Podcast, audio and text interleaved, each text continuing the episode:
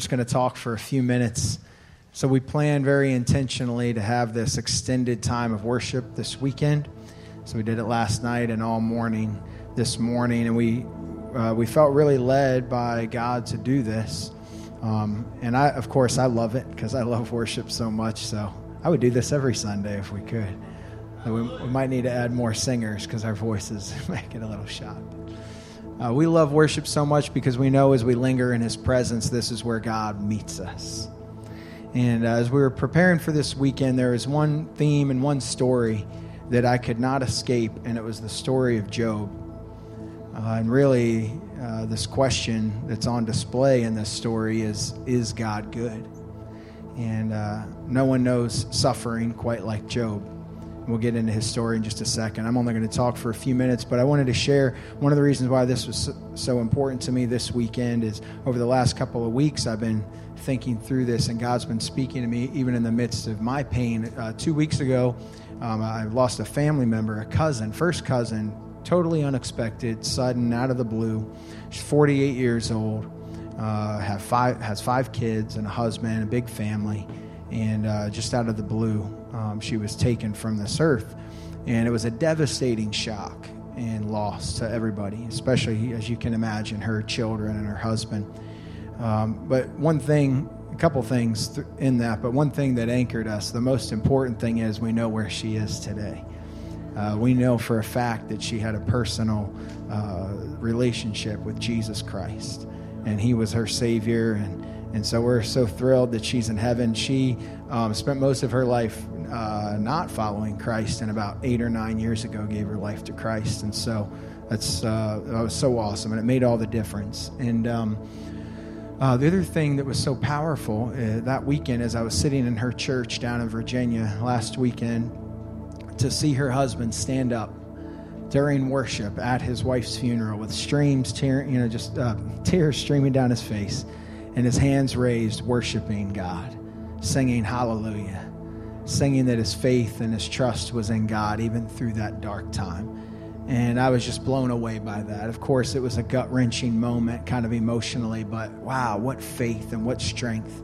And his ability to see the goodness of God even in those dark, dark times. And that's really what the story of Job is about. I, I want to encourage you this morning if you're at a place of pain, of loss, of grief, of disappointment, God is still good through all things and in all things, God is still good. So, real quickly, I wanted to just set this scene. At the beginning of the story of Job, there's sort of a courtroom scene where Satan is talking with God, and he says, There's nobody in the land that's blameless and faithful and righteous. And God says, Yeah, there is one, that my servant Job. And right away, we could stop there and um, draw some great lessons just from that that the voice of the enemy is always accusing telling us we're not righteous. And there's God saying, no, He is righteous. Not because we're perfect, but because we have Christ in us, and Christ is our righteousness. Amen? So he says, Job is blameless and faithful. And Satan says, well, the only reason he is that way is because he has everything. He's rich, he's wealthy, he's got his health, he's got 10 children. Uh, he's got a wife, he's got friends, he's got everything. So he's only serving you and loving you because of the benefits that he gets from you. He said, Let me mess with that stuff and see if he still blesses your name. And you know, the story goes that Job loses everything almost in an instant. All of his cattle, all of his wealth, 10 children are killed. Uh, he, he loses it all. The only one left is his wife, and she tells him, You should just curse God and crawl into a hole and die. Even his health is gone. And um, so, so that's what happens to Job. And even in the midst of that, one thing that Job cries out is, The Lord gives and the Lord takes away, but blessed be the name of the Lord. So, even in that immense pain and loss and disappointment and suffering, Job chooses to praise God, chooses to bless his name. And uh, the story continues, and he has these three terrible friends that come and bring him horrible advice and horrible comfort. They basically, in trying to comfort him, tell him that he's suffering because of his sin. that he brought all this on and this is God's punishment. So there's that accusatory voice again. I want to encourage you if you're hearing other voices telling you that God is mad at you and that He's punishing you, silence those voices and believe what God says about you that you're blameless, that you're righteous, and declare His goodness even in the face of that. So, um, as I'm wrapping up here, I want to get to this prayer that Job prays in chapter 23, verses 1 through 10. I think a couple of the verses are, are uh, on your program if you want to look at them, but we're going to look at them on the screen as well. Job doesn't try to hide his pain or his loss, his disappointment, his grief even his anger at God. He doesn't try to hide it. I was thinking about it like this, like the picture. Anybody ever been in a pool or a lake and they try to keep a beach ball underwater? You try to sit on it for a while and you can keep it under, but eventually what happens? It pops up. And I think the same thing is true about our pain, about our uh, shock, our grief, even our anger. You know, when we try to force that stuff down, it eventually pops up somewhere. And so the best thing to do is, I believe, follow Job's model, which is to give it all to God. Don't talk about God to other people and complain about God to other people, but talk directly to Him. Give Him all that you have. Job did, as we'll read here. It says in verse 2 Even today my complaint is bitter, His hand is heavy in spite of my groaning. If only I knew where to find him. If only I could go to his dwelling. How many people in a season, a, a, difficult season, have said, Where is God? Or, or why is this happening? That's what Job is saying here. I would state my case before him and fill my mouth with arguments. I would find out what he would answer me and consider what he would say to me. Would he vigorously oppose me? No, he would not press charges against me. There, the upright can establish their innocence before him.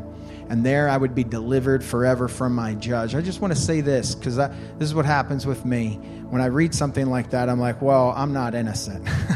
I know what I've done, I know I'm not blameless. But here's the amazing thing we are declared righteous because of Christ in us. It's all over Scripture in 1 Corinthians and in Romans. Christ in us, the hope of glory. He's in us and we're in Him. So I want to tell you once and for all if you're in Christ, you are declared righteous by Him. Don't let your past and your mistakes define you. Verse 8 But if, if I go to the east, He is not there. If I go to the west, I do not find Him. When He is at work in the north, I do not see Him. When He turns to the south, I catch no glimpse of Him. But He knows the way that I take. Job saying, I have no idea where God is. One translation reads, I, I can't find him, but he sees me. I can't see him, but I know his eyes are on me. And I want that to bring you so much comfort and so much peace this morning, whatever season you're in, that his eyes are on you, that his eyes have never left you. And this last point, he says, When he, is, he has tested me, I will come forth as gold. And that's such a beautiful metaphor and one that's used a lot in Scripture. But this idea that God is refining us through fire to bring about pure gold. Like in Romans, when he says that he can use all things to bring about good in our life. And, uh, and that's exactly what was happening with Job. Job was in the furnace. And this process of refining gold it's intense heat. I think it's something, don't quote me, but I believe it's something like 1200 degrees Celsius. You can ask Siri later how hot the furnace is for for refining gold, but in that intense process, all the impurities, all the imperfections, all the worthless garbage falls to the bottom, and the only thing that's remaining is the good stuff. Is pure gold. And Job could see that even in this trial.